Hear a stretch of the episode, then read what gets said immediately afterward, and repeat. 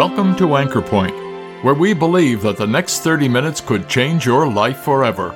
So join us to consider the greatest message ever heard, the good news of the gospel, as well as sound scriptural teaching for believers, all based on the Word of God, the anchor for our souls.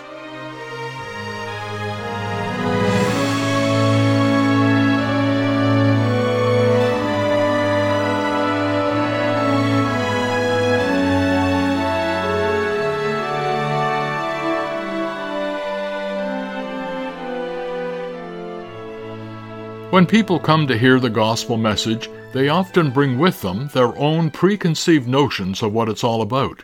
They may realize that they have a need because of their sin, which is very important, but then contribute their own ideas as to how to get rid of their sins. Some depend on their good deeds, others on religious observances such as baptism or communion, still others on their background, their church affiliation, or even their sincerity. But there is no support in the Bible for any of these methods. In today's broadcast, speaker Shad Kember Jr. takes a closer look at some of the many verses in the Bible that make clear for us God's way of salvation. We trust that the gospel clarifications made by Mr. Kember today will help you to know how you can be sure of sins forgiven and peace with God. We'll look at a verse that's found actually in John's Gospel, chapter 1, and it's found in verse number 12, where it says that the Lord Jesus, he came unto his own, and his own received him not. His own received him not. That's actually verse number 11. And now verse number 12 says, But as many as received him, received Christ, to them gave he the power or the right to become the children of God even to them that believe on his name. So that's giving us a little explanation of what happens when a person gets saved. They receive the Lord Jesus. And if you don't know what that means, it actually gives a little second explanation and says that they believe on his name. So this kind of tells us that these are individuals that heard about the Lord Jesus. They were introduced to him. They learned about his name, his saving name. His name actually means Jehovah saves, Jehovah the Savior. And the Lord Jesus is the Savior. And they believe on his name because they are understanding that he alone can save, that he is able to save, that he is willing to save. And they are understanding the message that if they trust him to save them, then they are blessed eternally. In this verse, it actually tells us that they become part of the family of God. They actually become one of the children of God. They enter into this relationship with God as their father, with other people who are saved as their brothers and sisters in Christ. They become one of the children of God. That helps us understand that we are not naturally or automatically, just by virtue of coming into this world and being born into this world, being born into an earthly family doesn't mean I belong, that I'm one of the children of God. That's why I need to be born again. But I digress. There's actually another verse that we're going to look at here. I hope you can see the whole thing. The next verse, number 13, says, which were born, and then it gives three clarifications by saying which were born of God. And it says here that they were born not of blood, nor of the will of the flesh, nor of the will of man. I want to just take a moment to think about this particular passage. This verse is telling us what salvation is not and what it is. It tells us that it is something in which a person is born of God. John chapter 3 talks about being born of the Spirit.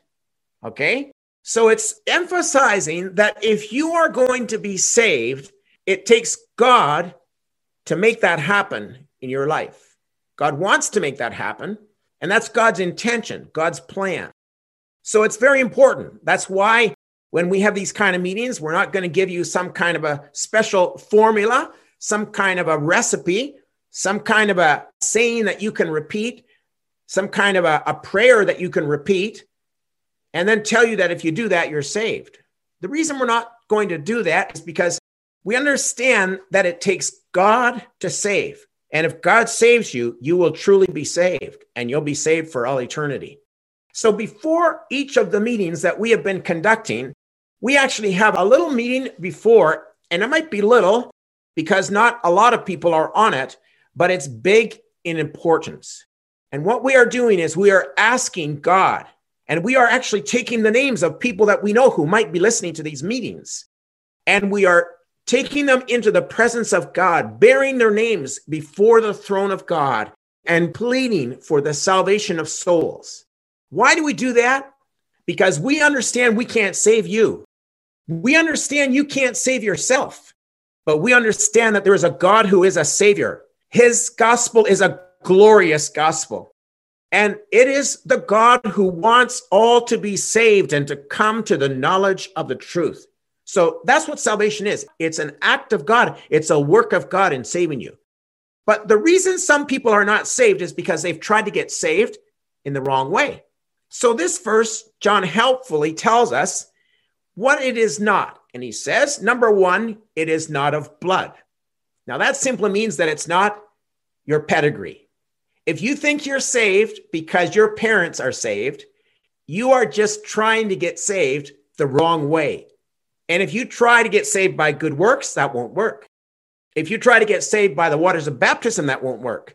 And if you try to get saved by the wrong way, for example, thinking that somehow you're safe or you have a better chance of being saved, that you are somehow closer to the door, that somehow you have a particular claim on God, and that you are somehow a special class apart from everybody else. John says, no, do not look at your parents and think that you'll get saved because of them. That's a scary thing because that tells me that actually parents could be saved, and it doesn't mean their children will be saved. I don't know any parents who are saved who have children, but that they pray and even prayed before they were born, prayed over them as the child was developing in the womb of the mother and coming down to the day of the birth of that little child.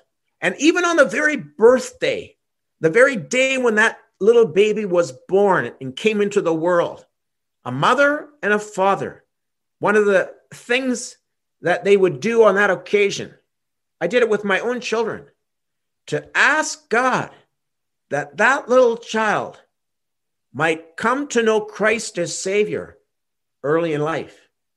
I was under no illusion that God was obligated to save my children. God's not obligated to save me or to save anybody else. But God is merciful and pleading and banking on God's mercy. Many of us who are parents and had children who were not saved, we bowed our knees many times. We prayed for them many days. We were worried about them. We were alarmed about them. This verse tells me that because your parents are saved, it does not make you saved. Someone has said that being born into a Christian family is a wonderful blessing, but it no more makes you a Christian than if you were born in a stable would make you a horse. Just being born in a Christian family no more makes you a Christian than being born in a stable would make you a horse. It's pretty simple, pretty obvious, eh? So every person needs to be saved. So it's not because of your lineage, it's not because of your background, it's not because of your pedigree. But John also tells us there's another thing that sometimes people get mixed up about when they try to get saved. And they think that they are saved when in fact they're not. And the reason they think they're saved is because they have actually made a commitment to follow Jesus. John says, this being born again, this being born of God, is not something that is a result of the will of the flesh. It doesn't come about because of your own, shall I say, your own intention, your resolve. Your wanting to be saved doesn't make you saved. Even if you were to declare yourself to be saved, that doesn't make you saved. Repeating certain words doesn't make you saved. There's no magic in some special prayer that you can do, and presto or bingo, you are now saved. So it's very important to realize that it is not by the will of the flesh. Salvation is not your promise to Christ, but it's Christ's promise to you. Which would be more reliable? Your promise to Christ or his promise to you? I don't even think I need to tell you the answer because you already know that answer, don't you? But there are people, and I've heard even Christians say this innocently, I'm sure, innocently, well intentioned. And they'll talk about someone making a commitment to Christ. What in the world does that actually mean? Well, it certainly sounds like, and I've even had individuals that have done that and told me what it meant. What it meant was they were promising that they were going to serve the Lord Jesus from that day forward. They were going to follow him. That was kind of like a vow that they were making. And this was a almost like a like a New Year's resolution that from this day forward they were going to try to please the Lord and they were going to try to serve the Lord Jesus Christ. John says, "Uh-uh. That's good, but the rest of the Bible actually tells us that that comes after salvation. That's actually called consecration. Consecration is when I say, Here I am, Lord, take me, use me, make me whatever you want me to be made into, and send me where you want me to go. Have me do what you want me to do. And on a daily basis, a person that is saved should have that kind of an attitude. Consecration is good if you're saved. You don't get saved by giving your heart to Jesus. You don't get saved repeating a sinner's prayer. Now, I know that God, in His mercy, can save someone that might do that, but the Bible never gives that kind of a prescription. You don't get saved by being in a church service and coming up to the front, coming to the altar, and having someone pray over you. You see what we're talking about? What we're trying to underscore is that salvation is a work of God. So it is not by blood, it's not in your pedigree. It is not by the will of the flesh. That means it's not your promise to Christ. And he then says, it is not of the will of man. In that case, it's not talking about you, but it's talking about somebody else maybe around you. Maybe it's a preacher, it's another person. And that person maybe is wanting you to be saved. Maybe it's your mom. And you go to your mom and you say, Mom, I want to be saved. What do I do? And mom says, Well, I'll pray with you and you'll be saved. And so she prays with you. And now she says, you're saved. Would you believe her if she said that? With all due respect to your mom or to your dad, if I told you you were saved, would you believe me? Don't, don't. You need to get your assurance of salvation from the Word of God. So that's why we offered the other night a list of verses, sort of like a mini guide. So let's supposing you are wanting to be saved and you wanted to be saved really seriously. You wanted to be saved tonight. Get out the Word of God and look at verses and read them. Write them down on a piece of paper. I told you one night to write it out on a piece of paper, the verse we were speaking on, and to tape it up on the wall. I'm going to tell you another thing you could do. Not just write it out, not just put it up on the wall, and not just read it out loud. You could even memorize it. Now, none of those things are tricks to get you saved. But what it's doing is it's causing you to stop and think on the word of God. It's you giving God the opportunity to talk to you and to inform your mind and to give you light so that you might be saved. So, this is a wonderful thing to understand. It is not because of your parents, it is not because of your promise, it is not because of another person. It is being born of God. So, what I want to do right now is I just want to quickly walk through a number of verses that are to tell us instead of you making a promise to Christ, I want to take you to some verses in John's gospel where Christ makes a promise to you. And you know, if he makes a promise to you, I can assure you that it is 100% true. And I can assure you that it is absolutely for you. It is written to you.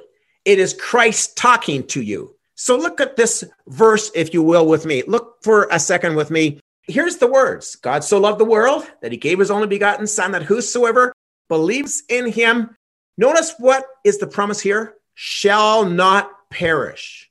Shall not perish. That actually is found three times at least in John's gospel. It's found in John 3:16. Okay? It's found in John 5 and 24. Okay? He that hears my word and believes on him that sent me has everlasting life and shall not come into condemnation. That's the same idea. What we're talking about here is we're talking about a promise of protection.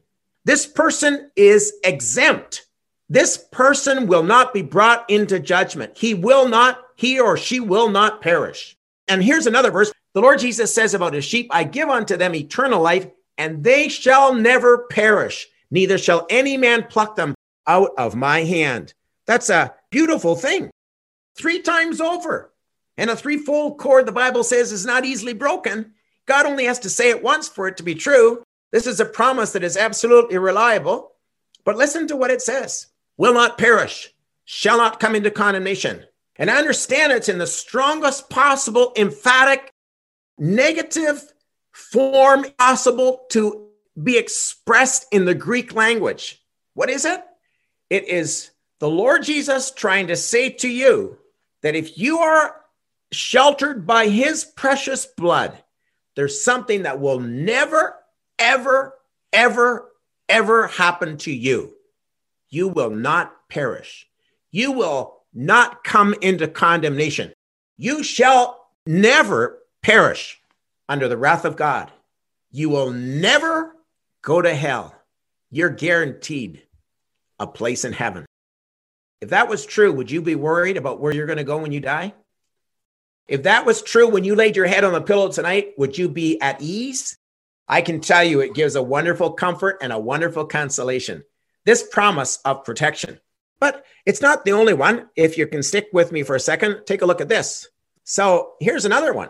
The Lord Jesus says, I promise satisfaction. Whosoever drinks of this water shall thirst again. He was sitting beside a, a, well of water and he was talking to a woman and he said, If you drink from this water, you'll thirst again. But he that drinks of the water that I shall give him, that's just a shorthand way, an illustrative way that the Lord Jesus is talking about salvation. It's like taking a drink of water.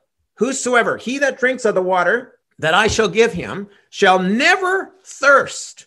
But the water that I shall give him shall be in him a well of water springing up into everlasting life. He says this in John chapter 6 as well. So it's telling us that the Lord Jesus is promising satisfaction. Never going to run into anybody that's going to say to you, hey, you know what? Can't stand being saved. I hate the fact that I got saved. Ever since I got saved, my life has just been a disaster. No, no. They'll say, you know what? The only complaint I have about getting saved is that I didn't get it sooner. That's the thing. Satisfaction. We sing, now none but Christ can satisfy, none other name for me. There's love and joy and lasting peace, Lord Jesus, found in thee. The Lord Jesus promises protection from judgment. He promises satisfaction as you head on the journey home to heaven. He promises something else. Here's what he says Him that comes to me, I'll in no wise cast out. You know what he's telling you there? I promise you reception. So that if you come to the Lord Jesus, you don't need to fear rejection. He's offering you reception. It's a warm welcome. It's open hearted, it's open handed. It's right now that He is waiting for you to come. Him who comes to me, I will never, ever cast out. And another thing He promises is, He that follows me shall not walk in darkness, but shall have the light of life. What's this about? This is talking about the fact that He's promising illumination. He's promising you direction in your life. He's promising you his guidance. You'll be able to count on him. You're not going to walk in the dark. You're going to be in the light. You're going to have the light of life. That's a wonderful thing. And I believe there is one more that we can talk about here, and that is resurrection. I'm the resurrection and the life. He that believes in me, though he were dead, yet shall he live. So if a person is saved before they die, there's resurrection. Though he dies, yet will he live. Physically, he'll live because he has everlasting life. And whosoever lives and believes in me shall never die. Maybe a reference to people that are alive at the return of Christ at the rapture. But here's the point here's the punchline. The punchline is this that even death doesn't disturb this wonderful salvation. You can have salvation and be assured of protection from judgment. There's no dread no dread. And you can be assured of satisfaction, never have any complaints about the Lord Jesus and the wonderful salvation that he gives you. And you can be sure that he will receive you if you come to him tonight. You can have no doubt about that whatsoever. And you can be assured of his direction and presence with you in the rest of the journey. You'll walk in the light, you'll have the light of life. You'll not walk in darkness. No darkness. And when it comes to even death, to know that on the horizon is the guarantee of resurrection, no despair, no despair. Wonderful thing when a person comes to the end of life to know that Christ is the Savior. Maybe they hardly got any strength, but they can raise the hand and they can point up the finger. Maybe they can't even talk. Maybe they're intubated. Life is fading away. They can just maybe nod their head. Maybe they can just give some indication. The hope that they have as they leave this little valley of the shadow of death is that Jesus is coming again. No despair. I hope that these promises will not only give you consolation tonight, but they'll give you full persuasion that what the Lord Jesus promises, they're not hollow, they're not empty, they're not exaggerated, they're not false, they're true, they're reliable. And if you were to trust the Lord Jesus as your Savior, you will have a genuine, valid, authentic salvation. And you will never, ever be disappointed.